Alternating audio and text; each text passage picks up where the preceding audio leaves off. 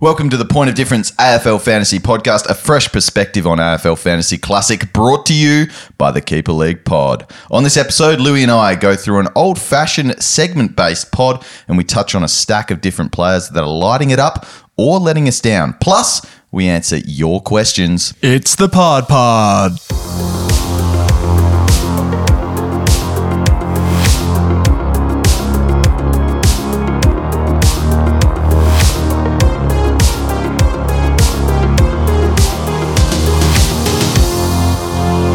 Welcome to the Pod Pod. I'm Dos here with Louis. G'day, Louis. We're in uh, Dossie's den today. Yeah, it's quite nice here, Dossie. Thanks for having me over, mate, to record another episode of the Pod Pod. Absolute pleasure, mate. Uh, how'd you go in round 10 AFL Fantasy? You, you bit lower on your previous weeks, I think. Yeah, a little bit of a slide this week. Uh, probably mostly off the back of Adam Treloar getting injured with that ankle injury. That hurt a little bit. So he only scored the 37, which means I totaled up to 2091 and just slid slightly down in the rankings to 755. Oh, still repping the top thousand for the Pod Pod, Louis. I love that uh, effort from you. I'm not doing too great for too great for the brand here.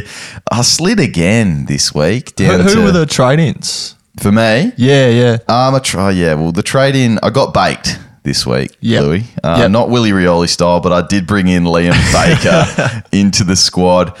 Just thought I might get maybe that till he's by, or even two to three weeks of midfield juice. Was looking like that Laird role. Well, he just looks a bit like Laird when he plays midfield. Real attack dog in there. I've sort of flagged a bit of observable thirst in there as well. Loved it, loves the contest. Unfortunately, five free kicks against uh, doesn't help your case to get a big score, and that's exactly what Liam Baker did on the weekend with his 73. So That's brought- a massive turnaround right there. It That's is. nearly sort of 20 to 30 points. Yeah, it's huge. I, so I brought him in, and I'm trying to figure out who else I brought in, but I think it was just a bit of a rookie. Oh, I brought in uh, Waterman, who Oh, yep. Alec, uh, Alec Waterman, I think. don't think the Senate were the centre bouncers No, no, there? they weren't there. So they sent him back to the VFL to trial it, and Hmm. uh, I guess they just didn't need him in the AFL side, which I'm not sure why they thought they would when they've got Parish and Merrett and um, and McGrath kicking about in there. So it was a bit of a strange one, but Yeah. still got you the 53. He was still up, good. He was still up the ground. He probably did get a few centre bounces here and there. I, uh, I didn't see completely, but he was up the ground. So I'm not too disappointed with my trades, Louis. To be honest, I just couldn't. You know, my structure at the moment. I've been working towards coming good in the byes, but right now it's it's been a struggle just to get these spuds. Some of these spuds off me field, which maybe we'll start with our uh, nailed it, failed it with the failed it segment. And I'm not go- I'm not giving it to Baker. He's still got a 73 with five frees Respectable. against still fought hard all day, even with uh, the old uh, Rhys Mathieson up in his grill all day. That was, that was a pretty funny matchup. That, but my failed it. I'm being a bit harsh because I had a lot of uh, guys in the 50s this week, including Tom Phillips, who's just so annoying. But I'm going Noah Anderson just because he's been a point of difference for me. And we've heard from the statesman how point of differences, whilst it is the name of this show and we do love our pods, they can also just really hurt you if you get them wrong. And Noah Anderson, for me, if I started with him, it's probably okay, but I didn't start with him. I brought him in for Dyson Heppel when Heppel had that back injury. From the sounds of things, I thought he was going to be out for weeks. Ends up missing one week, Heppel, when he's been back, been at like probably a 90 ish averaging top six defender. top six yeah. defender. And I've got in Noah Anderson, who's getting me 60s now and, and has a, a five or three round average around the 80s. So definitely just my failed it. And I'm just trying to figure out a way to get him out. And as with the round 12 bye, it's probably, it's probably hold one more week, let him hopefully ton up against the Hawks and then see you later. But what about you? What was your failed it this week, Louis? Ah, look, probably a little bit stiff. I mentioned it off the top of the podcast, but Adam Treloar for me, uh, 37, got injured, so he can't help that. But uh, it always sucks when you cop something like that. So he's going to get my negative, I reckon. My failed it. Yeah, well, it, look, it only he sounded like he didn't. It wasn't too big an injury, so you probably had a bit of hope there for a Two to, bit. two to three weeks, I was thinking maybe even a week because they they reckon he'd come back on the field for 10 minutes, which he did. Yeah. So, um, and then Bevo goes, oh, he might miss one or two in the in the press mm. release, and it comes out syndesmosis six to eight weeks. Yeah, bit of Lachie Neale vibes. So we won't have him for the rest of the year now. Mm, bit of Lachie Neale vibes about tr- trucking along for you, trying to get back out there. So you do you do respect Treloar for trying that, but yeah, that's a that's a long time out, and of course you're going to trade there. Unfortunate for you, Louis. Who'd you nailed it this week? You've definitely got a few there. If you if you still cracked two K and but had Treloar in your squad, Yeah, so mine nailed it. Um, probably a bloke who's unlucky not to get it is Isaac Heaney on debut. So he scored the 84. That was up from Bergman. But mine nailed it was probably a little bit left field in that I actually decided to take Deven Robertson's 72 on the bench and bench Jordan DeGoey. and that ended up being a 32 point move better for Yep. my side this week. So that was probably the one that I nailed. Uh, felt really bad doing it, but it, No, it, it did end up coming off. Yeah, that's that's a perfect move. Uh, I'm just going to give some love to uh, Marcus Bontempelli yet again. Uh, he's been one of the best midfielders in the comp from a fantasy perspective in the last month, uh, and just absolutely carving for me. I'm liking him. Another point of difference for me. I've got too many of them, you might say, uh, in my squad, but he's averaging 124 in his last three. Just a massive game. Nearly kicked the five. I think he had four snags, so uh, could have had the fifth in the last quarter. Kicked four goals, three, and had a heap of it through the midfield. So Bont, he's got it for a few times for me now, and he's averaging 108 and a half on the season. So just really been a enjoyable pick to have. Really, he's he's not um, getting affected. He's great to watch. Yeah, he's he's fun to watch. He's a great player to own. So enjoying him and. Probably one to mention. I didn't mention him because I unfortunately benched him and didn't even have the E on him or anything. Rhino Burns getting 107. Just the fact that we've got him in our teams, that's a nailed it. Wish I had him on my field. Did you pop him on the field? No, no, I actually don't even have Ryan Burns. In fact, I was thinking on the weekend, um, I actually dished out on the podcast some advice last week that I wouldn't even look at Ryan Burns Oh, now. no. I, I did think he was over 300k at the time. It turns out he was only 276. He's certainly over 300k now. 337 now, yeah. Yeah, I was wrong on that one, so I put my hand up. And um, Ryan Byrne owners are going to be very, very happy. Got the minus eight break even going into round 11. With North Melbourne on the cards as well. So Pretty handy. Yeah, he's looking awesome. Um, very good option there. So anyway, Louis, that is our nailed it, failed it, and we touched on Treloar, the important news there. But I just want to ask you a question before we get into our segments, and just just that thought about how flexible can we be this week with our trades. Now we know after this week, this is the last week before next week are the byes in round twelve. So we've got one week bye free, then it's round twelve or into the byes. We've talked about structure for the last three weeks. We've had your thoughts, we've had Statesman's thoughts on Pod Pod Plus, and we've had Checkers' thoughts last week. So the last few weeks, if you haven't heard our bye thoughts, go back and listen to those. How flexible though can you be now? If you've got your bye structure all set, you've got your round 12, 13, 14 now, your system is just ensure you've counting your playing players on the field. You've got those 18 each week. If you're set to go, if you for for some reason you're like, oh gee, I've got say an Oleg Markov around 12 bye and you want to get him out for around 13 bye, it just happens to be say a Lachie Hunter, you can do a bit of a shuffle there. How flexible can we be with our structure given we've still got that week before the byes happen? Look, as long as you've planned out your bye structure and you do know and you are confident that you'll get 18 to 20 players on field each week, keeping in mind that probably two to three of those scores are going to be quite low. Some will drop off, but often you see the 17th to 18th scores quite low.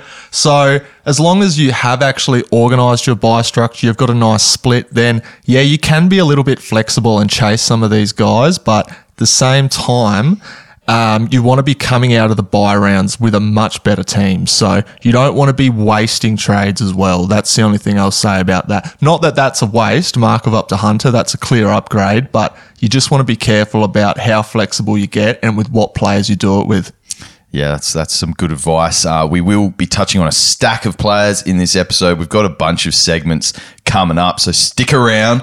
But if you enjoy our weekly podcast as well, just join up to be a member of PodPod Pod Plus for an extra weekly podcast recorded on a Wednesday night with five-time top 100 finisher, the Statesman. That's give it. That's a heavy focus on answering questions. We had you on last week as well, Louis. Was that good fun on the Pod Pod Plus? Temporarily, yeah, that was good fun, Dossie. So I'm keen to hop on the Pod Pod Plus a couple times in the next uh, next couple of months, I think. We'll be very happy to have you on board. But yeah, you'll get exclusive access um, to the Pod Squad Facebook group as well, where we throw around trade ideas, brainstorm with other Pod Pod Plus members, and there's a few bloody good coaches out there going. Good top- little Facebook Yeah. group that I'm, I'm not often on Facebook, but when I do it, it comes up to the top of my news feed, and there's some pretty shrewd coaches out there asking some pretty good questions. So Yeah, I been- like it. It's been good for me. I've uh, definitely learned a thing or two off uh, off of our Pod Pod Plus members. But anyway, the last thing you do get as well from joining up is a shout out on this podcast. So a well warm welcome to the latest Pod Pod Plus members. Welcome to the Pod Squad, Michael Paul, Kane Baker, Dave Kingwell, Zach Reynolds, Sam Stone, Nathan Obermuller, Nick Wall, Daniel Santillo, Urban Garuda, Jacob Clark Kennedy, Harley Honig, Caleb Bird, Damian Gill, Matthew Sullivan, Justin Klink, Thomas Matthews, Jackson Trezes, Josh Scardina, Blake Ellison, and Sam Brown. A huge thanks to all our new members and welcome to the Pod Squad. Head to keeperleaguepod.com.au, go to the Premium Resources tab and hit bonus episodes, or just click the link in your podcast description to sign up today. Segments, Louis. I think we start off with It's Time to Move On, which is one we haven't sort of talked about for a while. But do you want to just start us off with who is it time to move on at this stage? Yeah, so it should come as no surprise now, this close to the byes, that you do want to start addressing your red dots. Now, previously we probably had Highmore, Macrae, Rantall, some coaches still had Sharp, but what we've got now is we've actually got Anthony Scott, Bergman, and and Macrae, which I mentioned before, that are all a really good chance to be a red dot this week. And the reason that this is so critical is how many coaches are actually relying on Anthony Scott as bench Yeah. cover each week. Bergman on field for most coaches each week. So these guys, if they're going to be red next week, then it's time you start looking to move them off. So uh, at their inflated uh, cash, uh, bar Macrae probably, uh, it's time to start moving those guys on. After that, though, it's the bench rookies in the hierarchy, and that includes Cozzy, Flynn, Berry, uh, Tom Highmore, possibly if he's not going to play another you- game. Just quickly on Flynn, I know you've been bullish on getting rid of him just because you can't have that cash sitting on your bench. With him playing forward this week, predominantly with f- switching with Mummy, they played Mumford and Flynn. Flynn looked awesome playing forward. Is there a chance that you know down the line getting DPP, and is it worth just holding on to him to get that extra cash bump? Or I mean, we probably don't have enough data to get DPP by the next one, so still you'd still be bullish on trading him out. Yeah, I'd still be bullish. Uh, I'm not sure how much data there would be, but if you're holding Flynn after round 12, I'm not even sure he's going to return. I mean, yes, he might play forward, like you said, but they've got Braydon Preuss, who's got to return. Uh, round 13, I think, is the date. They're still going to play Mummy because they're winning games when Mummy's in the side. So, no, I wouldn't be keeping Flynn just on the hope that he might pick up forward status. Yeah, fair enough. He he was great on the weekend though, so people would be pretty happy with him at the moment. Uh, Brisbane Lions this week, and then maybe just that cash ends there. You'd think uh, Louis maybe maybe a couple more weeks. If do you think Preuss is even a chance to? Is Flynn maybe ahead of him now? Or Preuss still still ahead? Oh, well, the messaging in the preseason was that Preuss is in beast mode. So, uh, oh, look, they brought him over for a reason. Preuss Yeah. is, it's often forgotten, but Preuss is a very good ruckman. He's going to come into that side. They're, they're not paying him to just sit in the twos like they did Flynn for six or seven years and Briggs for a few more years as well. So, um, no, but those bench rookies, look, you know the guys that are starting to fatten up. They're about 350k. Their break even's about 40, so they're unlikely to hit it as much, and and it, it's just time to move them on. And you probably prioritise that via their bye rounds, I would say. Yeah, and some probably some more even fattened up guys that you're looking at getting rid of now as well, in the likes of uh, Tom Powell, maybe a Chad Warner if you if you don't need to hold him through the byes as well. Yeah, so these are the two that have probably fattened up the most uh, in terms of the rookies, and they're on most coaches' fields. So Tom Powell obviously has that round 12 buy. I would be suggesting he needs to be moved on. Uh, he had a 45 last week. He's clearly dropped off from what he was scoring previously this year.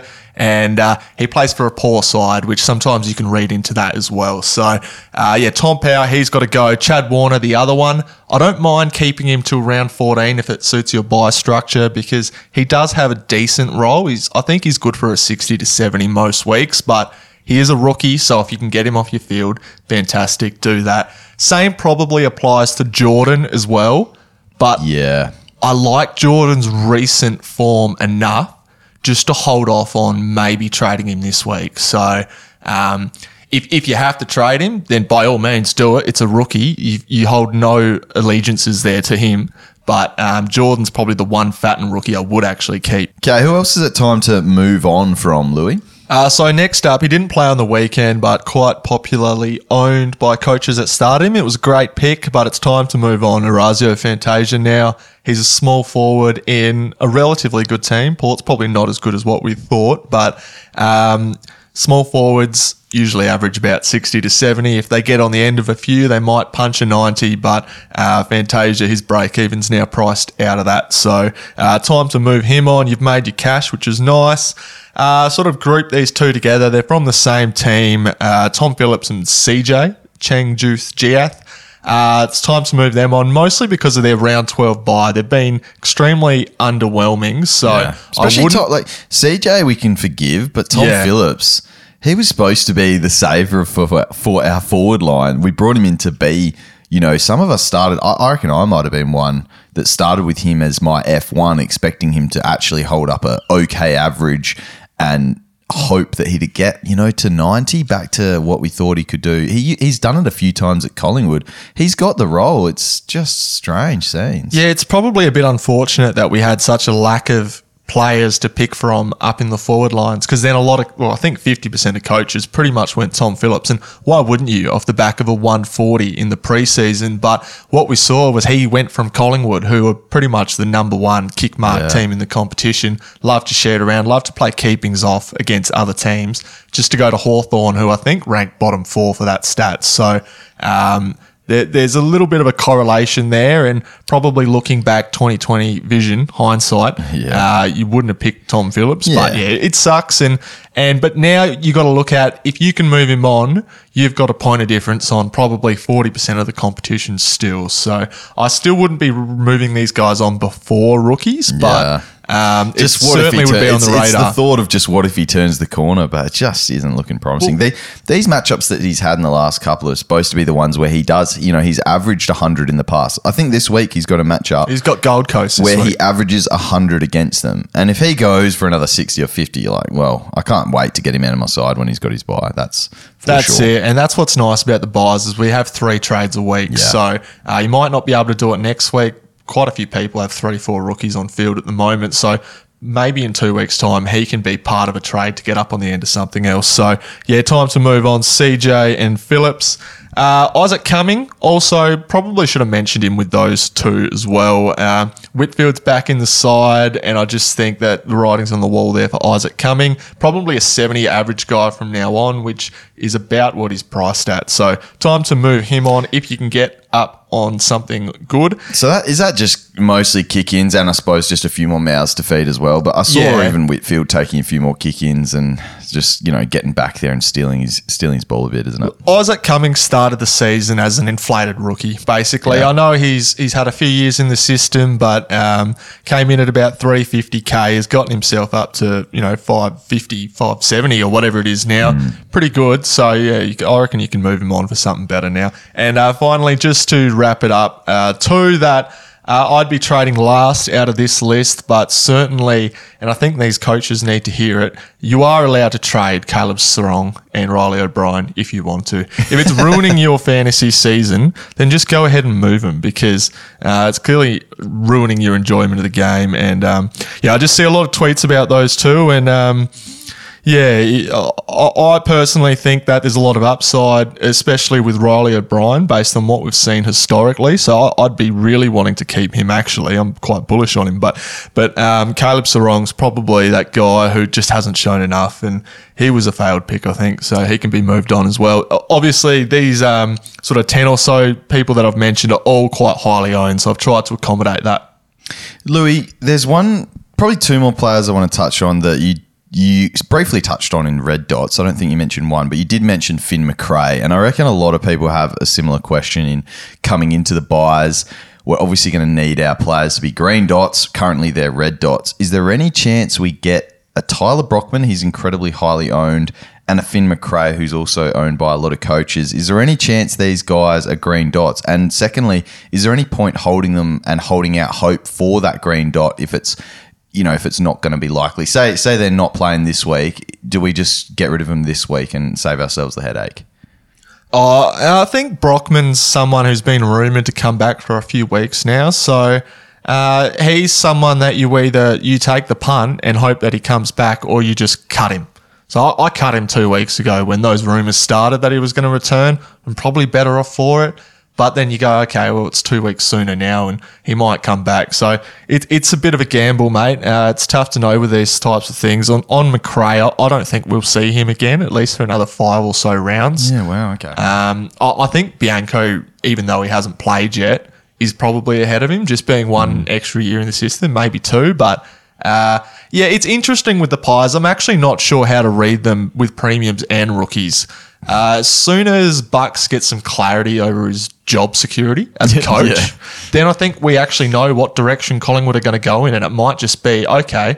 Finlay Macrae, Jay Rantall, uh, Yeah. Trent Bianco, you're all getting a go, and you're all going to play for the rest of the year.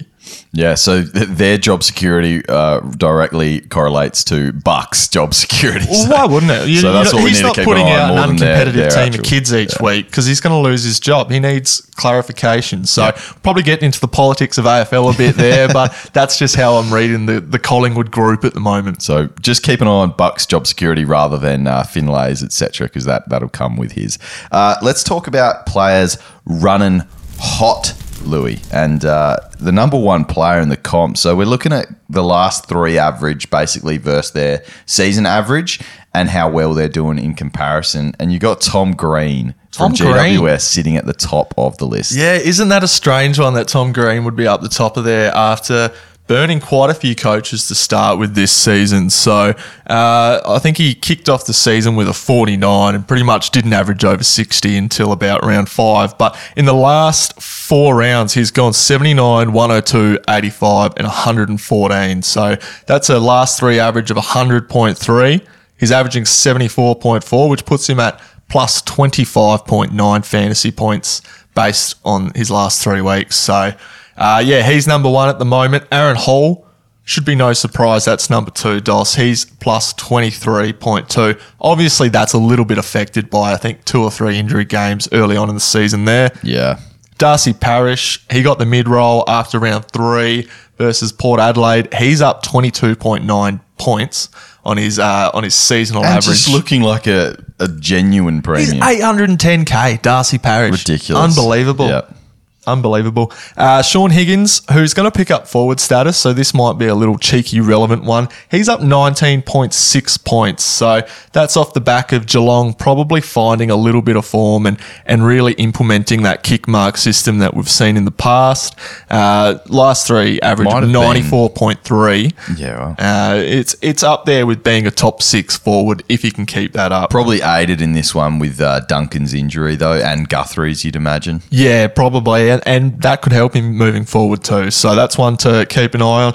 Brayden Maynard, popular pick last year. I reckon he averaged sort of high 80s, 90s. He's scoring 18.7 points above what he was scoring earlier this season. So he's one to keep an eye on. Has the round 14 bye. Uh, historically has been able to get it done in fantasy and uh, priced at 570k. There's still some value there. Uh, Mason Redman, Oh, he's yeah. up 18.6 uh, points, and that's probably solely off the back of those kick-ins, don't Yeah, you think, He's Dos? taken a bunch of kick ins. He, he looked awesome on the weekend. You know, it's against North. I'm not going to take a, a heap away from it, but he did just look really composed. He's really assured of assured of himself at the moment, and he's kicking efficiency right now. He just nails targets, and that's why they're getting him to take the kick ins now. He just he barely misses a target at the He's, moment. He's playing with real confidence. Yeah. When I watch him, that's really what comes across I to still think just the ceiling, the potential ceilings where he's more of a draft play than a salary cap play. There's Oh, guys out you- there that you would never go bigger. touch it Yeah. classic. Uh, you'd have to see a little bit more at least, anyway. So uh, moving on, we got Sean Darcy, your boy Dossie. He's Oh, up yeah. seventeen point seven points, and he has been probably the the biggest surprise packet of the season for me this year. I remember saying to you, Dos, yeah, good luck. He's not even going to be a top twelve forward from what's a pretty poor bunch. And I reckon you've proven me wrong there. he, he's looking pretty good. I, I, think he can average 95 this season as long as he stays on the park. Look at his matchup this week as well. I think he's got another real juicy one this weekend. So he's. It's, uh, it's hard to pay up for him now, though, uh, Dossie. Obviously, we know the injury history of Sean Darcy and uh, like I always say, you may as well jump on now because each week you wait, you're only increasing the chances of that player getting injured. But uh, now he's at 664k. The time to jump on was probably yeah, three or four weeks ago. Checkers mentioned his schedule less. to us last week, and listen to this: who he's still got on the schedule. So he had Sydney last week, which was Hickey, who's been one of the toughest ruck uh, opponents this year. Had the 99. Hickey did have a little bit of an injury in that one, so he wasn't playing the entire game against him. But he's got Port Adelaide this week against Ladhams, the inexperienced playing as a sole ruck. Western Bulldogs probably against Sweet or a combination of Tim English and Sweet. Then Gold Coast Suns, who barely have a ruck. That's a great run. It's a good run, isn't it? I should I should reiterate, I don't think you can chase Sean Darcy if you've got two set and forget rucks. I know he might be a top six forward and all that. But um, I, I wouldn't want to punt on it. I'm not sure why, mate. I'm a stubborn coach, so maybe don't listen to me. But look, if you've got that R2 that's not Brodie Grundy or Max Gawn, then yeah, take a punt because you know that you're going to be able to move Sean Darcy up into your ruck line. You might be able to grab a forward on the other end elsewhere who's, you know, maybe a little bit more reliable or someone you like more or or just use DPP and get someone else. That's I that's think, just where I land with Sean Darcy. I, it's probably just stubbornness, though. Well, I've got to say though, even though I've been his biggest fan, the Sean Darcy, and I was flagging him weeks ago, and I think that's what's hurting me as well. I'm, i keep thinking, oh, if I wait another week, you know, maybe I maybe I wasn't correct on it, and he'll swing around the other way. Just keeps powering through these scores. And I think I'm sort of on the same page. I've got the set and forget rucks, and it is just hard to get that extra one in there. But the the the other argument would be, what did we see Rowan Marshall do the other year as that forward yeah. playing in the ruck? No, you're spot on. I mean, it's a blessing that we've got Sean Darcy, who is a pure ruck by nature as a forward status, and it was just by the the nature of Fremantle's start to the season that they have him as a forward uh, eligible player. Yeah, it, it could go either way. I'm I think I'm still on board the Darcy train, mate. Always. I, I can't do it myself, but but I, I do like Sean Darcy these days. Uh, Nick Hind proved to be a really good selection. He was the one to pick between uh, Caldwell and Stevenson all the way back after round one. He's up 14.1 points on his average. So he's getting even better. And he started well as well, Dos. So Nick Hind, I don't know if you watch a lot of Essendon games, but he's really, really good to watch as well. Yeah, it's been painful. He, I was so hot on him in the preseason. There's he's, a lot of thirst. Uh, and he's the guy that I didn't go with as well. It's just, it just hurts me watching him. And I think uh, I'm the stubborn with Hind. I'm just, I'm just. I think the fact I missed out, I don't want to go there. Also, I just, I do think Essendon have had a really good run at the moment, and, and I think that reflects his last three. We've seen Parish and him and Redman all in this top, top uh, end here of averaging really well. I do think Essendon's in a hot streak, hot vein of form at the moment, and I, I think maybe we'll see the other end of that. And if we jump on now, uh, we might get burnt by those a few of those Essendon sort of guys that are looking more like premiums. I think maybe they're a couple of points above what they will actually average. Yeah, maybe, but gee, with a lowest score of seventy for the season, uh, it's it's not too bad there. Uh, Josh Kelly is running hot at the moment. That won't be a surprise to a lot of coaches. He's up thirteen point six points. I don't think we really have to expand on Josh Kelly. That's been Gun. spoken about enough the last couple of weeks. Finally, James Jordan running hot. This is why I said, look, maybe you don't want to trade James Jordan this week. Maybe it's a little bit later, maybe even up until that round 14 bye. He's up 11.6 points. So uh, he, he's really had a second life and he's created another sort of 120k for coaches that held on Dossie. Yes, well, as a coach that let go, I was actually licking my lips this week because I saw his score. I think it was down in the 20s, even maybe in the third. I, I can't remember exactly. He must have had a hot finish though. So um, for coaches holding on, I'd like to check his quarter by quarters because as a, as a non-owner, I was very excited seeing his score, and, and later in the game, he must have really put on a show for his own. He's, he's a there. classic burst scorer just because he, he plays such low time on ground that when he is on field, he really needs to cash in on those tackles and kicks and marks. Otherwise, we see a 29, which is what happened back in uh, round three, I think it was, DOS, after you traded him. Yeah, so he had 32 points in the final quarter James Jordan. Massive. Wow. And I, I thought that was going to be an easy one versus Adelaide. I don't think anybody predicted that Melbourne would even go down there. So Huge. Uh, let's talk about the other end of the spectrum, but I do want to touch on one more player that just wasn't in there, and he's probably just missed out by his average versus his scoring. But Chris Mayne. yes, uh, he was actually on this list, Dos, and, you refused to put him on there. I, no, he was on there, and I looked over it and I thought, no, I can't talk about Chris Mate, Mayne. Let's talk. One hundred seven in his last three. Uh, he does this though, Chris Mayne. He's a really good draft player for this reason because quite often he gets put on the scrap heap, and you pick him up when he runs hot, and he sort of averages that one hundred five for like a month. He's actually a really good player, but in fantasy, you're never going to go there in classic. Well, he's this week's pod, pod, pod. I reckon he has to be 1% owned. He's the point of difference podcast's point of difference. Averaging of 86. So it's, it's, pretty good for this season, he has really. To be. Go there if you've got if you've got the balls to do it. I can't believe he's owned by 1% of the competition. Lewy, I might have to go there this week. My team's that bad. I need I need to inject some Chrissy Mayne in there. Uh, anyway, let's move on to guys going ice cold. And Lewy, we're not talking about ice cold in a good way, which can be sometimes used in, in the basketball form of things. Ice cold, you're running hot. This is running cold here, and no no good. The last three guys that are averaging very poorly versus their seasonal average, and let's just talk about some guys and while we talk about them, I want to hold or fold for each of these players as well. So the first one that we're going to talk about is Tex. I think most of people would have folded already. He's 35.6 points under his average for the season, and that's a fold if you haven't already, Lewy.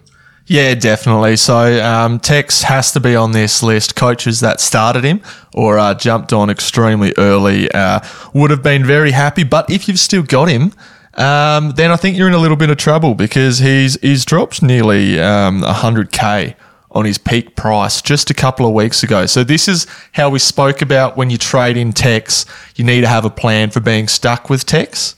Yeah. This is it now. So if you've still got Tex, you're in that conundrum and it's time to get out of it. You've already lost 100k. I mean, you've gained it net overall, but yeah, yeah. but it's time to cash in and actually use that money. Otherwise, absolute waste of a trade that one. Uh, moving on, we got Brandon Ellis. I'm not sure how highly owned he is in classic circles. Certainly draft relevant. He's down 34 points, which might be off the back of. Firstly, really good form for three weeks leading into that, but I think he dished up a stinker just a couple of weeks ago too, Dossie. yeah, well, he he has been um, that he had that 169, which I think maybe some coaches. Yeah, I think that on. might have been in the rolling average there, so that might explain it. Maybe some coaches jumped on as well after that, and I do want to just check his ownership just to make sure. I think it's still only two percent owned. People didn't jump on that. He's averaging 103 for the season, but yeah, like if you jumped on, bad luck. Do you, do you jump off with the 158 break even? Um, he's got the round 12 buy, so he's just going to lose your stack of money and then have a week off. Is he the perfect candidate when he's 736k to to go down to make some cash? Banker 150k and say go to maybe a Bailey Smith or even 100k and go to a Lachie Hunter. Is Lachie that, Hunter, yeah. Move? So straight away I thought, okay, 736k. Let's go down to 632k mm. and pick up Lachie Hunter, who and bank what 90k there, and you can put that on the top of Jordan. And you got Ridley, so you got Hunter and Ridley for, for two trades, and you're going to be in a better off position. So, um, yeah, that's a move I'd be looking at. That yeah. was a move that was floated across Twitter with Ziebell yeah, weeks exactly. ago. Yep. And which I which I quite like too. I've done it in the past. I know you have DOS. It does work. You just got to pick the right one. He, uh, might, he might have dropped too much already, Ellis. Though he's, he's a good enough fantasy. He's player. awkward. Yeah, it's an awkward price um, at seven hundred and thirty. There's not much you can. I'd honestly lead hold if you've got him. Nah, nah, not at all. Oh, not for me. nah, trust Dan, on that one. Dan Houston, uh, he's down twenty one point five points. That's off the back of basically some shoulder soreness. He's he's sort of been fighting through that the last couple of weeks, and he I think he got sub twice as well because of it. So that explains why he's down there. I still think Dan Houston can be a top six defender when he does find form, yeah. but uh, so he's probably one you actually want to keep an eye on here when he plummets listen, in price a bit listen further. to his uh, last few time on ground. So obviously round five, 25% time on ground injured. Comes back 82% time on ground against uh, St Kilda, 127 fantasy points. Obviously Saints a soft matchup. He's been carving before that. His scores were amazing until he got injured. Had the 127, and then against Brisbane, I think that was when he was injured again. Yep, yep. 62 in 71% time on ground. The next game, Adelaide, round eight, injured again, 51% time on ground. Injured again against, or was he injured this week? No, it, it wasn't injured this week, but, He's but back. he is playing through pain. 68% time on ground this week for his 45. So, yeah, he need, he needs to get some um, get a few weeks together. But we- by that time, he's probably going to be a juicy price for us. We spoke about Houston getting the mid minutes. Uh, he's probably not going to get that if you've got a sore shoulder. But at the same time, we've spoken also that he's a lot like Jack Crisp, where he can actually Yeah. score on that halfback role. So, yeah, certainly keep an eye on uh, Dan Houston. Massive target after his buy. Massive. Uh, Tom Powell, uh, we already spoke enough about him. He's down 22.4 points on his average over the last three. So he is bleeding cash now. Really got to get rid of him. Scott Pendlebury, an interesting one. Dossie, he's been playing a little bit more up forward. Role change. Hardly even attending centre bounces. change, At yep. least he wasn't last week anyway. He's down 15.5 points. Scored the 55, which Hmm. might even be a career low for Dependlebury. Usually very good for 100. So he's one to watch too if he picks up that forward status or if he gets extremely cheap, Dossie. I think he's about 550k, is he? Oh, he's so. No, he couldn't, he couldn't be that cheap. He wouldn't be that cheap, but Pendles, yeah. Like, 630. the fact we'd be picking Mayne over Pendles right now, that's probably saying something. Uh, speak for yourself, Dos. uh, let's move on to Jack Ziebell. He's down 15 points on his average, and that, obviously that's off the back of that uh, 170 a couple of weeks ago. I think he's still sort of getting it done um, if you did jump on him. So uh, even though he's quotation marks ice cold uh, in the last couple of weeks, he's he's not actually been too bad. In fact, I think over the last three games he has averaged 95. So you take Yeah. that top six forward at the moment. Uh, next one off the rank, we got Chad Warner. Spoke about him. He's down 13.3 Is that, points. what's your final verdict on the hold or fold for Chad Warner? Uh, it depends on your team structure. It really does right because now. he can be your last rookie on field going into your buys. No dramas. He's good for a 60 to a 70. Yeah. At the same time, he is a rookie.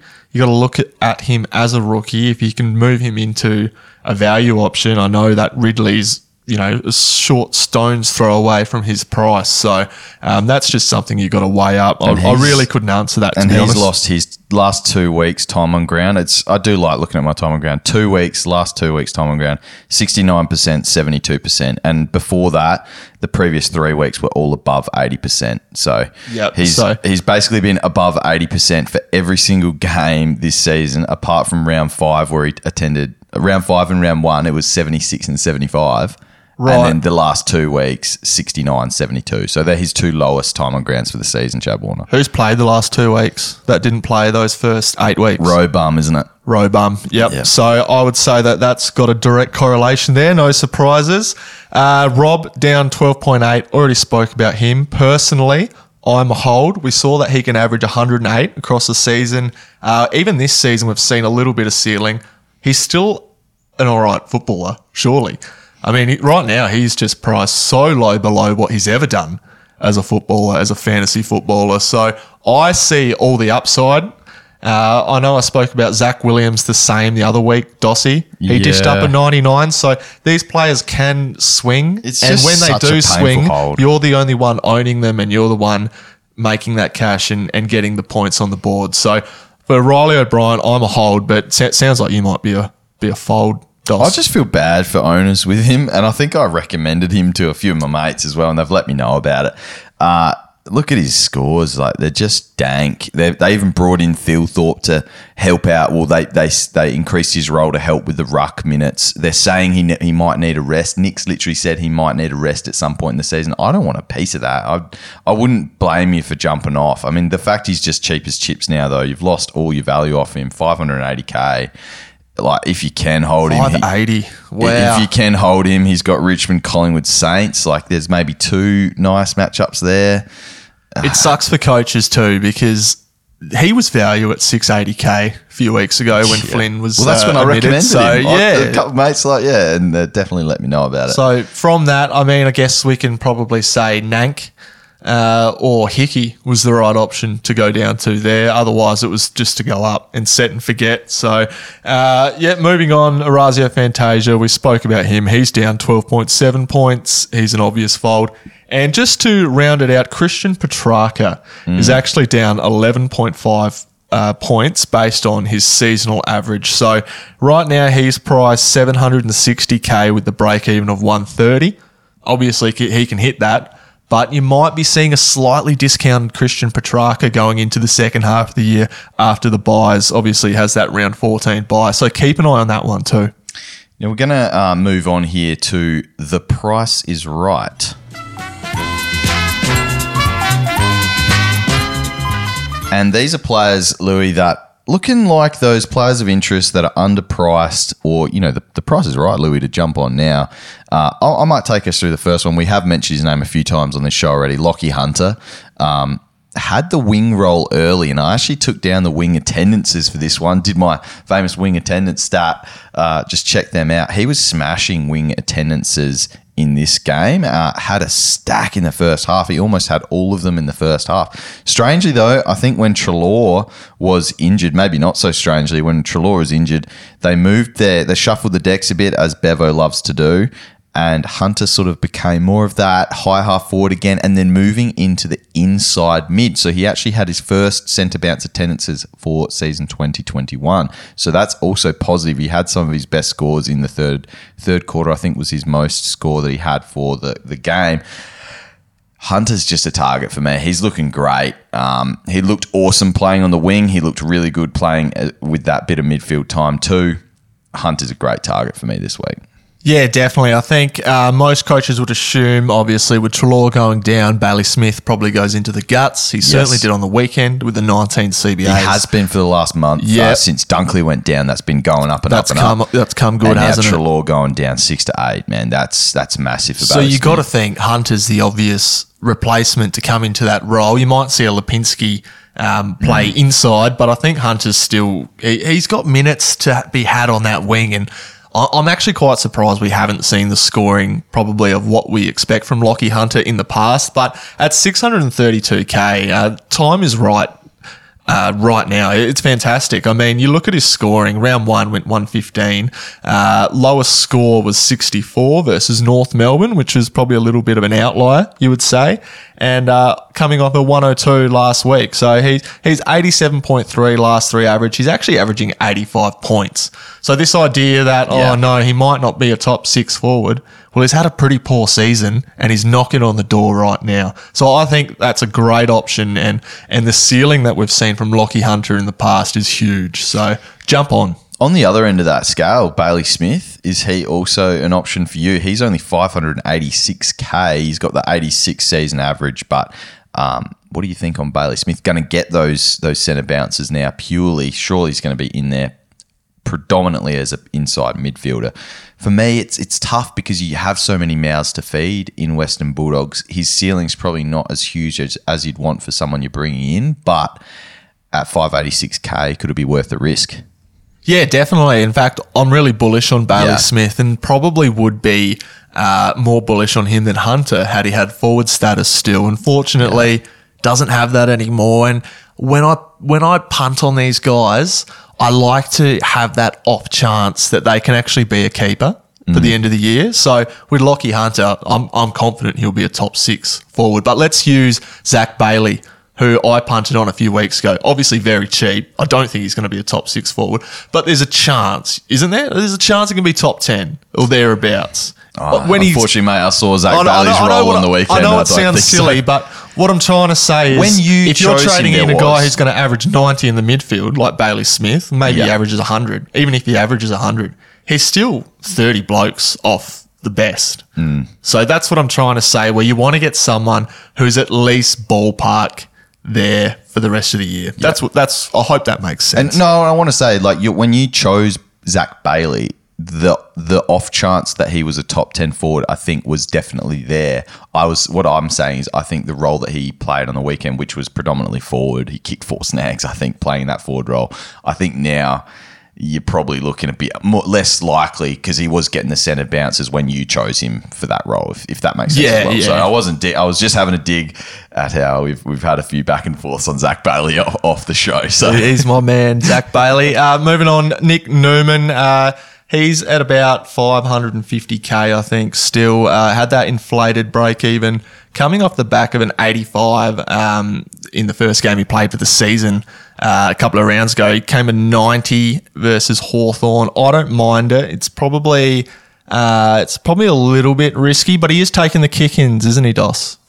Yeah, he well he got the most last week. We'll have to see the data from this week. That comes out on Tuesday, I think. But um, yeah, Nick Newman taking kick-ins. That's that's pretty big. So still, just not that sexy pick given the amount of backline talent they've got. The, as soon as uh, Zac Williams played more as a backman and they they sort of looked to get him involved back there, you've got Docherty, you've got now Newman, you've got Zac Williams, Saad, Weitering back there as well. It just seems too stacked for me for for big high possession games. Apart from the guy that's already established in Docherty back there for me, but I, I'm not going to touch Newman personally, but I don't mind it. The value's there. Uh, next up, we'll power through some of these. I reckon, Dossie. We've got Brandan Parfitt, who uh, he's an interesting one. Uh, obviously, does have that midfield usage when he is in the Cats side. Often he's not though because he does a little soft tissue or something like that. I don't mind him as an option. He's priced really cheaply at 566k, averaging the 82 over the last three, but. Uh, like Dossie said, it, it's certainly a punt. Uh, Jordan Ridley, we've spoken enough about him. Uh, he's obviously someone who can be a top six uh, defender. Patrick Cripps, I know you're keen on Dos. We know Oh, what we can get that. from Patrick Cripps in the past. Uh, he certainly can average 95 plus and he's priced well below that, but I would just be extremely cautious because obviously he is still the tag target. Walsh might be getting close, but um, but also just with his contested footy, he doesn't really lend himself to scoring those massive fantasy scores that maybe we saw a couple of years ago. Yeah, I mean, Cripps, Cripps to me is a tough one, and, and I think Carlton have been a little bit unlucky with the way they've been uh, scoring this year. Do we do we see if Carlton improve as a team? He that's where he'll start doing well. Correct? Yep. Is that so? Are we? Do you feel like that is going to happen? And can we see that from Cripps? We'd have to check out his schedule, I think. But 107 back to back tons. Yeah, he's tempting at 622k. Yeah, he- at his price, he's, he is tempting. But look, Carlton haven't gotten better in 20 years, so I wouldn't be holding my breath on that one. Uh, Zac Williams, uh, he got the 99 on the weekend. Uh, I've been telling, pe- telling people to hold him. Uh, we saw a little bit of reward for that on the weekend. Uh, returned to that sort of halfback role, Dossie, and looked good.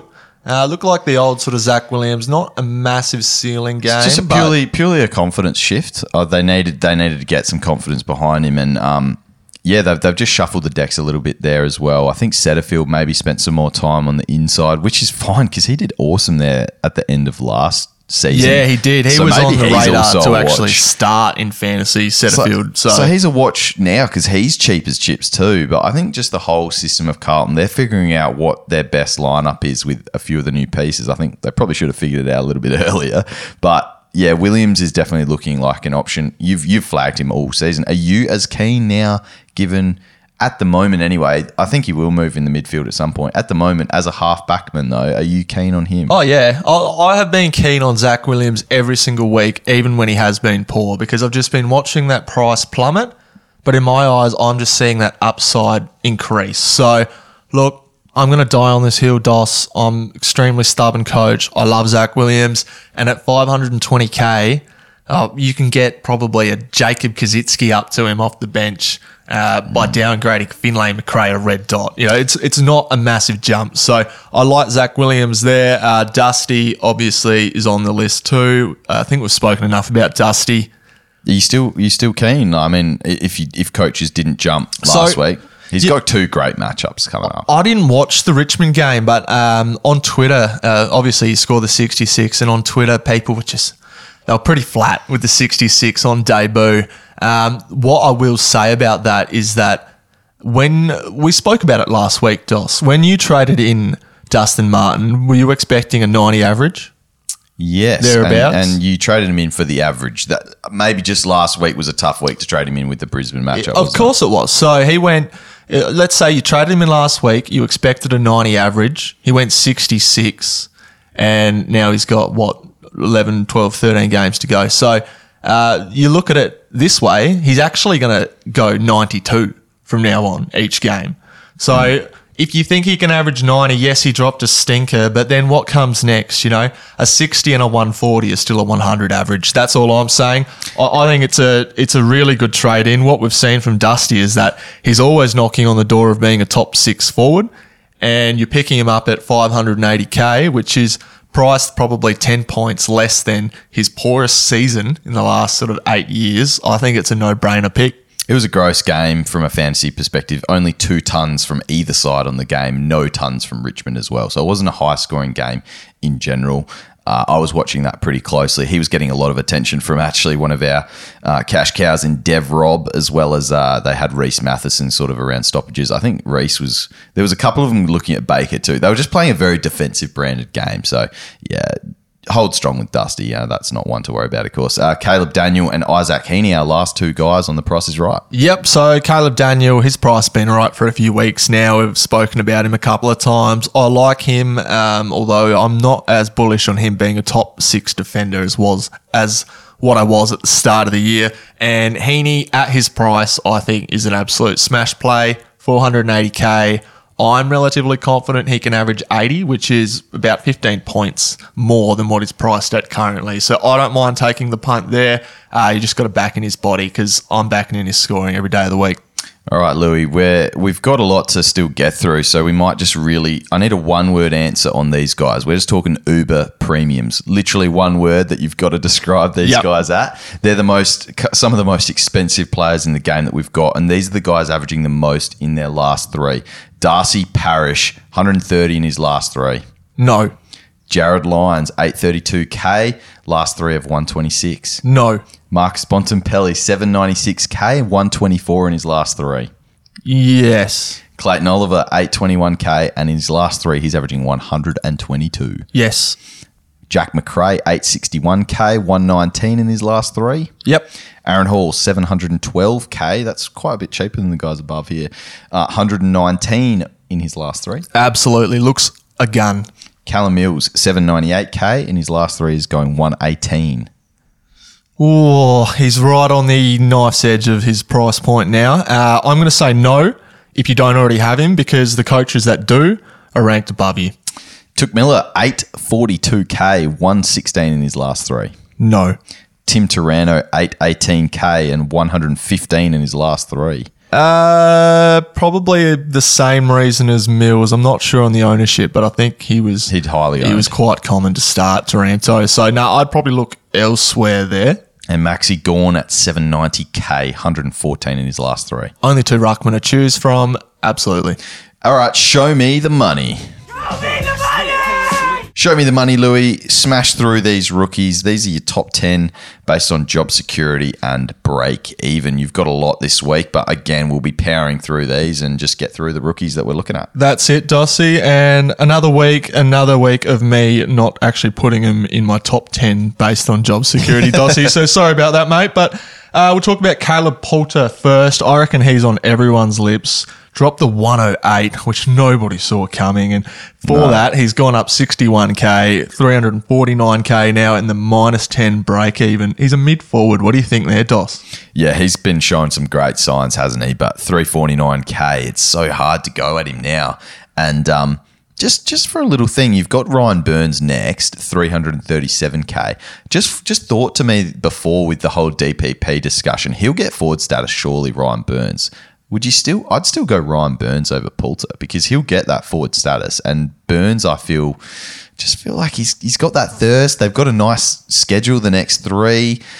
We don't know with Bucks job security what's going to happen at Collingwood. What do you think on the Poulter versus Burns? But I do like Poulter. I, I don't know three forty nine k. I can't think I can go there now. Uh, flip a coin just because they're rookies. No idea what's going to happen next. But uh, something I want to clear up is I, I never put rookies on here priced over 300k. But the first two that I've done are Caleb Poulter and Yeah. Ryan Burns. The reason I've done this, and what we've been speaking about this last couple of weeks is there's no rookies to go down to.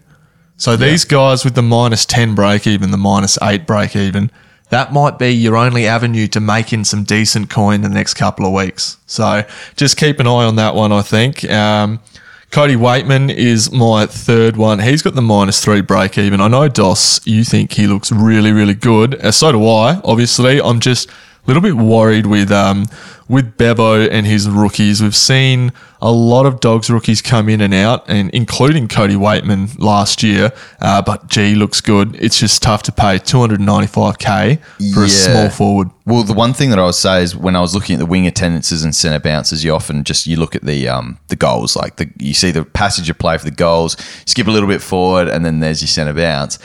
It seemed like every goal they scored, Weightman was involved this week, whether it was scoring the goal himself or, or handing it off inside 50. I just think he was very involved, and I think his job security is actually really immense at the moment. So just being below 300k as is your rule and a negative break even i think he's still a great target this week been really high mark numbers in the vfl and he's translated that to the afl also can lay a tackle get on the scoreboard i think he does a bit of everything Uh, next up, we got James Madden, 197k for break even, uh, playing his second game for the year. you're a fan of him Yeah, I was a big fan, and I was I was convinced not to bring him in. Unfortunately, it was probably uh, okay advice. I'm not sure what his job security is going forward, but but he looked really good. Uh, I don't mind jumping on him. got With that name dropped post game by Fagan. Oh, did he? That's always a him- good him, sign. Dev Rob, a couple of our rookies, him, Dev Rob got name dropped as well as uh, I think Rhys Mathieson was in there as well. But yeah. Great. So he should have maybe two weeks, two to three weeks there.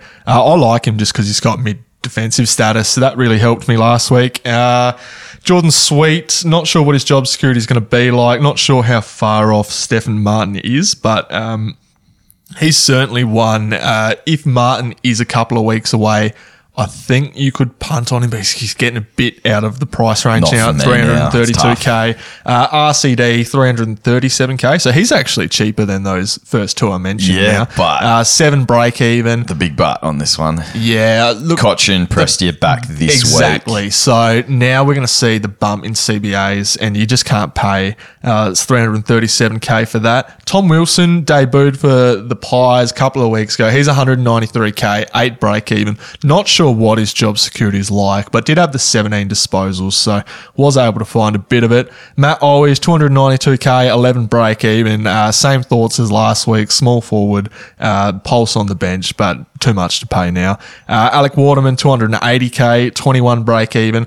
I think his job security is going to be all right. I think his scoring is going to be all right. He played It's well, just his by the price way. is a little bit awkward. I mentioned he didn't get that the exact like all pure midfield role that I was kind of thinking, oh wow, he's going to get because Stringer, as as the Rutten mentioned, oh he can play sort of the Stringer role, I guess. I think that's what he mentioned, um, or it was flagged that he'll put in those centre bounces, and Stringer can sometimes really play. Yeah, yeah, he there can- a he lot. tons up. So that's why I was kind of thinking he'll get a lot of centre bounces. I don't think he got a stack. I will have to double check that because I wasn't sort of keeping my eye heaps on the centre bounces here. Just he did play well though, is what I want to say. He, he I think he banged a goal from 55, really Mature penetrating as kick, well, which is uh, was always leading what we on the want. ground. So yeah, he actually played pretty well. Uh, next up, Josh Treacy, 215k, 22 break even. Uh, he was the other one that I was also convinced not to go by the Stato. Uh, quite liked him. Uh, just got the 46, but one of those games where he just looked a lot better than what he scored. So uh, I- I'd be relatively confident in his job security moving forward. I, I don't mind him as an option. And uh, then Trent Bianco, uh, when named, if he's named, then I, I don't mind going early on 170k there, really, to be honest, if that's what it takes. So, yeah, those are my uh, 10.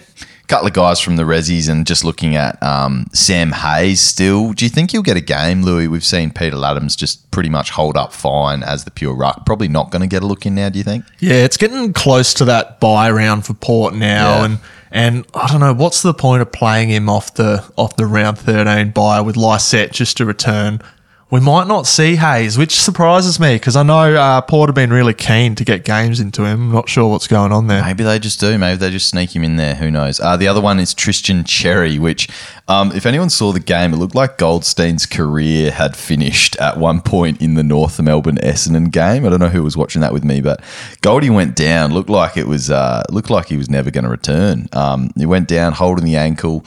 Lim- limped off with two trainers in either arm, and uh, it was looking like really troubling times for North in the in the ruck department. All of a sudden, he was back within five minutes. I reckon, back strapped up, back out there. But um, Tristan Xerri, who would be probably the obvious replacement to help Tom Campbell in the ruck, 223k forward. He scored 168 in the VFL on the weekend on the back of 36 disposals and 27 hit outs. That's ludicrous numbers. So That's massive. It's um, bizarre that the hitouts don't outnumber the disposals. yeah, it was uh, it was a pretty immense game from Xerri in that uh, league. Hey, what's with uh, Taylor Garner? He's uh, put together a couple Yeah, couple he was nice actually games. on my radar the other week. Uh, I think he's He looked good. Yeah. and he's actually been a fantasy player when he's got nice roles in the past. Is Yeah, that- he has been. Unfortunately, he was probably priced out of it after his first game, basically. Yeah. So 340k you paid uh, in round nine, and he's up to 366. He's got the break even of 15. Could it- 415k. He I- just- how much is he?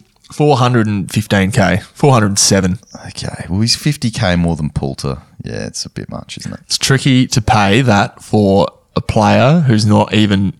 What is he returning from injury? Just the tip of the cap, as the keeper league. Uh, keeper yeah, league tip of the like cap, but it's, it's always hard to pay up for those guys uh, in poor sides. So, but no, I like those uh, those other suggestions, Dossie. Speaking of uh, Keeper League, if you do want all the sample VFL and WAFL numbers every week, you can support our sponsors at keeperleaguepod.com.au. So after you've got your Pod Pod Plus membership, you can go the extra mile, uh, get a breakout tracker. In if you sign up there, you get uh, advanced centre bounce attendance numbers, weekly projections, which I know Heff's been tweaking with his projections now, trying to get as accurate as possible. I think he He's got too much time on his hands showed us, days. he showed us he got within one uh, one point of a couple of projections this week. He was very happy with himself. Um, so you can get all those numbers at keeperleaguepod.com.au if you sign up to be a member. Uh, also, uh, keep getting in those iTunes ratings and reviews. We're at the end of May. I don't think we're going to get to our target of 220 ratings to to give away those boots, but I might I might give the competition little bit more time, Lewy, because I'm, I'm not ready to put them up on the uh, up on the eBay just yet. I, I do want to give them away. So if we get 220 ratings by, oh, we'll give another we'll give it another month at least, Lou Dog. Uh, we'll be giving away those boots. Uh, do you want to read out one of the reviews here, Lewy? Just the top one there, mate. Uh, yeah, no worries, Dos. I'll just put my glasses on for this because you've, you've stitched me up with how small this text is. Uh, my, uh, my Pod Pod. Uh, awesome podcast full of fantasy relevant advice and unique segments. Personal fave of mine that is my go to each week. These guys deliver in more ways than one and always answer my questions. Glad this Pod Pod started up. It's a ripper. Get on board. Hashtag thirsty. Thank you very much, Daniel's son. That's quite kind of you. Beautiful. And yeah, we very much appreciate all the ratings and reviews we have been getting. So keep getting them in. Now, Lewy, we're going to power through, absolutely power through a bunch of We've listening- spoken too much, haven't we? We've had a huge, huge episode here. Apologies to bashing everyone's ears off for a bit too long tonight, but we'll be getting into the listener questions now, and you can follow us at PodPod on Twitter, and we're also on Facebook and Instagram. Here's the questions.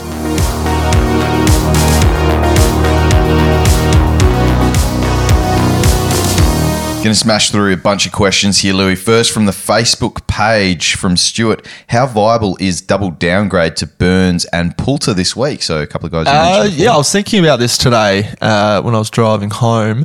Uh, I, th- I think it's really viable just because of what I stated earlier on in the podcast that I'm not sure where the next cash generating rookies actually come from. Uh, they got quite large negative break even. So double gra- downgrading to those guys this week, especially with the round 14 bye, uh, could actually be a really shrewd move. Also, should we be looking to bring in forward primo like Fyfe, Darcy, Heeney, or move on a Markov coming to someone like a Mills? So, Mm. so looking at value of a Fyfe Darcy versus um, a Fyfe Darcy and Heeney versus getting someone like a Mills who's that keeper. Yeah, I, I still like to chase value this early on in the season, so that, that's where I sit, but um, might be different with From- that team. From Brad, uh, Jiath and Powell to Newman and Ladhams, or Powell and a bench rookie to Zorko, Fyfe, or Hind. Ah, second one, quite comfortably for me. All right, Rowan Potter, can we trust Tom Green to produce throughout the byes and beyond? So he was one of the players that was producing out of his skin in the last three games, being one of the best performers performers in his last three, running hot, as we said. Can you trust him, though, throughout the byes? Oh, oh, do you know what? I, I was it Rowan? Yeah. I, I can't tell you Rowan just because I haven't watched enough Giants games. I haven't watched Tom Green closely enough. But Oh, I have. Y- You have? Yeah, What do you think? I think I think he's re- I think he's ready to break out. This ready? is the second year. He's getting the time on ground that he needs to. He actually has forward craft. He's marking inside fifty and getting some shots on goal. Uh, it looks like an, a genuine gun. I mean, depends what you're wanting to produce there, Rowan. Though it's going to be tough to produce what he's been doing the last three, which is fantastic. It's an Um, awkward price now. He's he's up 100k on his starting price now, which was 440k. So still very I- I- cheap. he's someone you've got to make the call on. I Is- think- I I think, you've got to um, watch the game and just Yeah. decide whether or not you like him because there, there's enough there to pick him. It's just up to you. I'd personally Back your gut. Yeah, back your gut there. I think if you if you've got an extra bit of cash for Bailey Smith, for instance, third year, uh, going to get that bump Well, in centre bounces. It's look, quite a bit of extra cash. At that though. price, I'd go down to Heeney. okay, well, there you have it. Now, bank, different bank answers there. 70k. Uh, this one's from Matt Treloar, out six to eight weeks, as we know now. Uh, Pow to Poulter, or uh, sorry, Pow to Poulter and Treloar to Oliver is definitely appealing to him, but Poulter is a rook and need to get rookies off the ground. So, what do you think there? So he's going Treloar and Pow out for Bailey Smith and Hunter is his actual trade that he settled on here, by looks. So what's the what's the question, Dossie? Well, that's the question I'm trying to figure out here. here Look, um, um, look, I, I guess I'll just say uh, if you're an Adam Treloar owner, and obviously the um, the mo is still to get rookies off the field. Uh, A little bit like what we said with Brandon Ellis earlier on in the podcast. I'd look to get creative. Can I trade? Adam Treloar down to Lachie Hunter, create that 70k. Can I then get up on the end of Warner and get up to Ridley? You know, these are the sorts of moves where you can get that extra rookie off your field while not actually, well, while improving your side. So I think the question here is Treloar and Powell to Bailey Smith and Hunter, or Powell and Treloar to Poulter and Oliver. Uh, probably go the first one. I The think Smith and Hunter, field. the two value options. Yeah. All right. Uh, Ninja Spoon, Treloar to Macrae or Oliver. Uh, I don't mind Oliver just because there's a lot of coaches with Jackson Macrae. Uh, captain him each week, which, okay, maybe that's why you want him, so you can nullify that. But at the same time, uh, why not punt on Oliver, who's probably owned by less than 10% of top 100 coaches, and see if you can make up some ground there? Because, he looked good on the weekend. Absolute gun. And uh, it looks like his current trade is to Oliver and then grab Macrae after his bye. So there you go. We're on the same page there, Ninja. Uh, Anthony Alal, thoughts on Nick Newman and Josh Daicos? Is it better to trade Cozzy to Madden and go Farah to one of Newman or Daicos, or Flynn to Reeves and then Farah to Sidey and Hunter? We didn't mention Reeves, I don't think, in the. Yeah, I, I didn't actually put him on the list uh, just because, you know, Ruckman coming in for his first game, got Jon Ceglar and Ben McEvoy, uh, big boy McEvoy sitting they're there. coming last, so mate. They're down the bottom of the table, though. maybe I might, this might be another moment where I have to put my hand up next week and say I was wrong. But uh, look, I'd be fairly confident that we won't see Ned Reeves play three games. Okay. And the problem with that is that he's actually got around 12 bye. So you're going to see him play one game. Yeah. All right. So you're going to go Cozzy to Madden, uh, Farah to one of Newman Daicos. Which one do you like out of Newman or Daicos? Uh, I would probably lean towards punting on Newman. All right, Sam Langley. Love the pod pod lads. Thank you, Sam. Uh, question is Bailey Dale worth a shot and thoughts on Newman and Doc scoring? So we've, we've had a mention, we've talked about Newman a bit, I think. Um, but what about Doc and Bailey Dale? Yeah, so Bailey Dale was in my original list. Actually, I just I flicked him out because he's he's not highly owned, uh, despite this being the pod pod. Uh, no, I really like Bailey Dale this season. Uh, his lowest two scores pretty much came the first two rounds of the season with a 55 and a 65. Since then, he hasn't ducked below 77 probably doesn't have that high, high ceiling that we really like, and probably what I'd like to see now that I'm paying 603k for him. But as an option, as a forward defender option, I think he's someone that you can really consider. Uh, Lockie Maux, Ben Keays, zero coaches in the top 50 own him. Um, he has Richmond, Collingwood, St Kilda before his bye and a season low score of 91. Uh, Lockie's ranked 1339 overall and looking to bring him in as a pod. Can you talk him out of it? Um, oh, there's a, I can talk you out of it for sure. I can't stand Ben Keays. Uh, great bloke. I just don't rate him much as a footballer. But uh, often we see that these types uh, can still score in fantasy. Ben Keays is one of them. Um, really sucking the energy out of me with this with this question. Well, Let let uh, just- let Kaes know from might might have to just do the old stato response and say next question. No, look, let's get serious. He's an option. Uh, he's 766k, so he is underpriced based on what he's done. He's showed a ceiling. We know he's got a ceiling.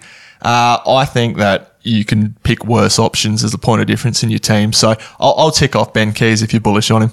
Oscar Ridley or Hunter. Who do you think will score more total points and who will be closest to top six? I'm going Hunter. You? Yeah, I'm I'm Hunter comfortably actually over Ridley. All right, and that's just purely role is looking juicy. Ridley uh, just not quite up to that ceiling. Ridley was scoring at his best when he had that mortgage that we say on the kick-ins. Obviously, doesn't have that now. That might return, but um, that was that was making up a significant amount of his scoring. We saw with Mason Redman, Mm. he's up 18 points based mostly on just having an extra few kick-ins. Yeah. So you know, you take that off of Ridley. And they're not- they're not that hundred average is more like a you know an 82. So. Yeah. Uh, I think he's a 90 guy, but I think Hunter can be a. I still think Hunter can be a 100 guy from here. Me too, me too. So that's where we're sitting. Uh, and with Redman, they're not going to take those kick-ins back off him now. He's doing a good job at it. Playing And- with and confidence, and that's it. Yeah, and it looks like they're just going to say, okay, whoever out of you, Heppell or Redman is there. Ridley, Heppell or Redman's closest. Just go for it. And you know, Ridley's not going to get every single one. Uh, Nick asks, what are your three round twelve trade plans? Given that all players traded in that week are yet to have their bye. It's a good question. Probably one we thought we wouldn't get till uh, maybe next week, but Yeah. Uh, so what the what am I going to do with my three trades going into the round twelve? Yeah, I guess even thinking just about what sort of players you're looking at getting, given that everyone hasn't had their bye yet. Yeah, it's a, it's a really awkward. Um, well, it's the most awkward round of the bye rounds. Obviously, I like to use it as a little bit of a. We say this all the time, sound like a broken record, but I like to use it as fix up time. Got the three trades, so I can still fix those red dots. The benefit of doing it going into the round twelve bye is that fixing two red dots and and getting up on the end of another one, you're actually generating more cash than what you would in a normal trade week. So, um, yeah, look, my plans are generally revolved around just creating a little bit of cash, freeing up a little bit of structure, and just helping me really attack those byes.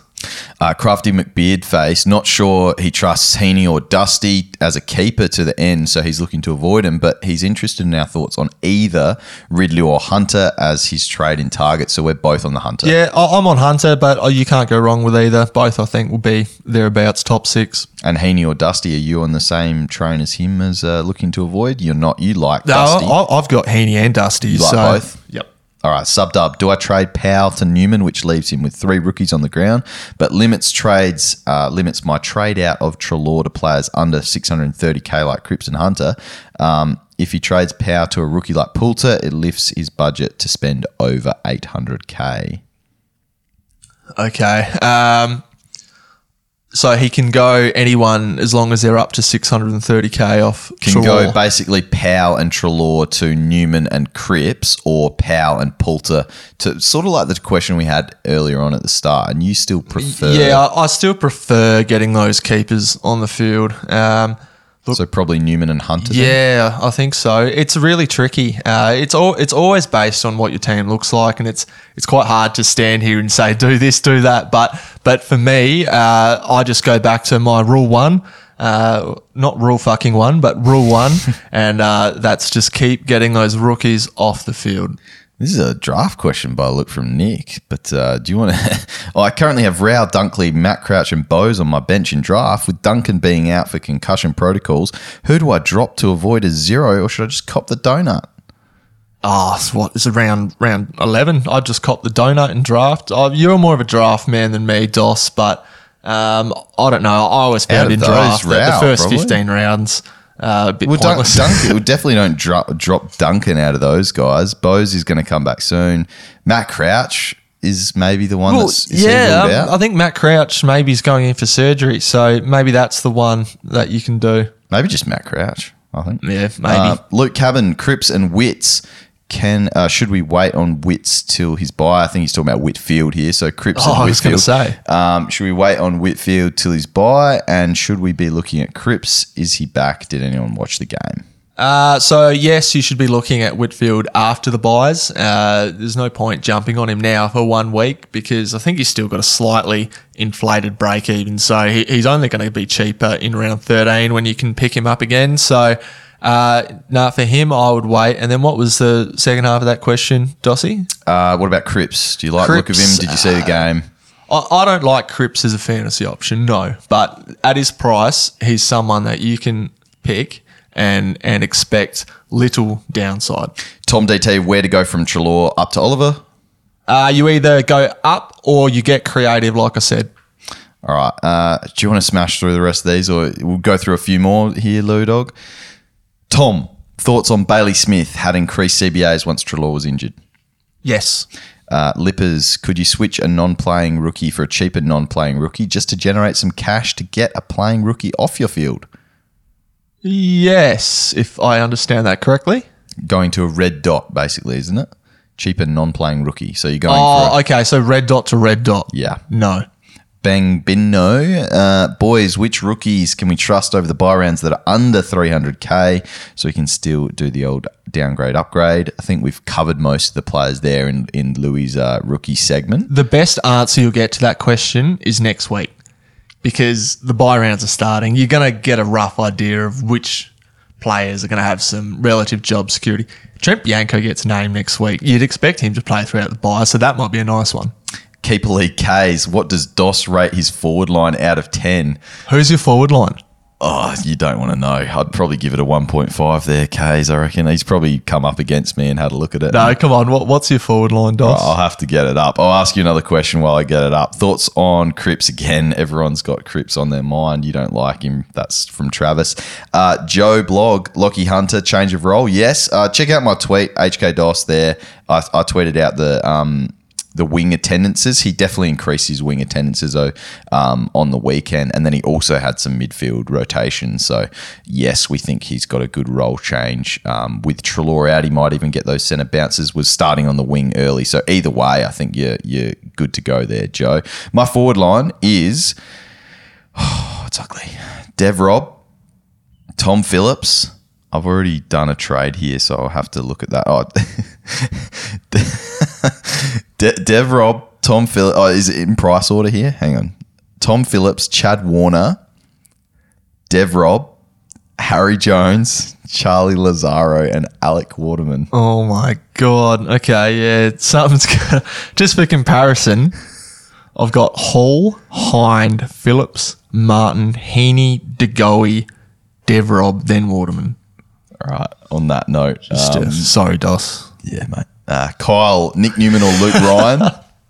Uh, Nick Newman or Luke Ryan, I would punt on what are they priced at? I think they're about the same.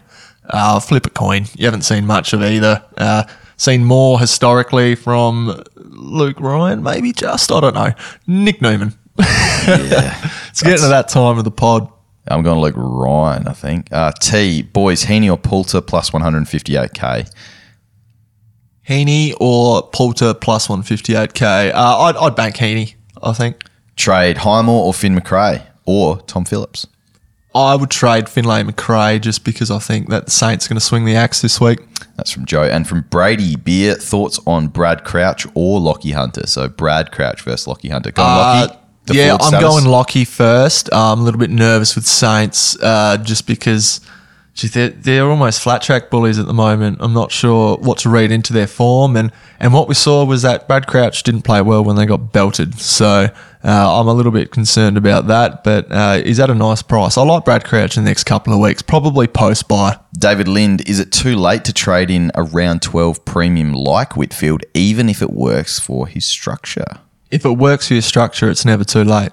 Perfect. Hey, Lewy, that's all the questions. We've smashed a massive podcast on this one. Uh, it was huge. So, um, everyone, if you're still keen, if you want an extra Wednesday pod, remember to join Pod Pod Plus. And otherwise, uh, just good luck this week and enjoy your fantasy footy. Good luck with your trades.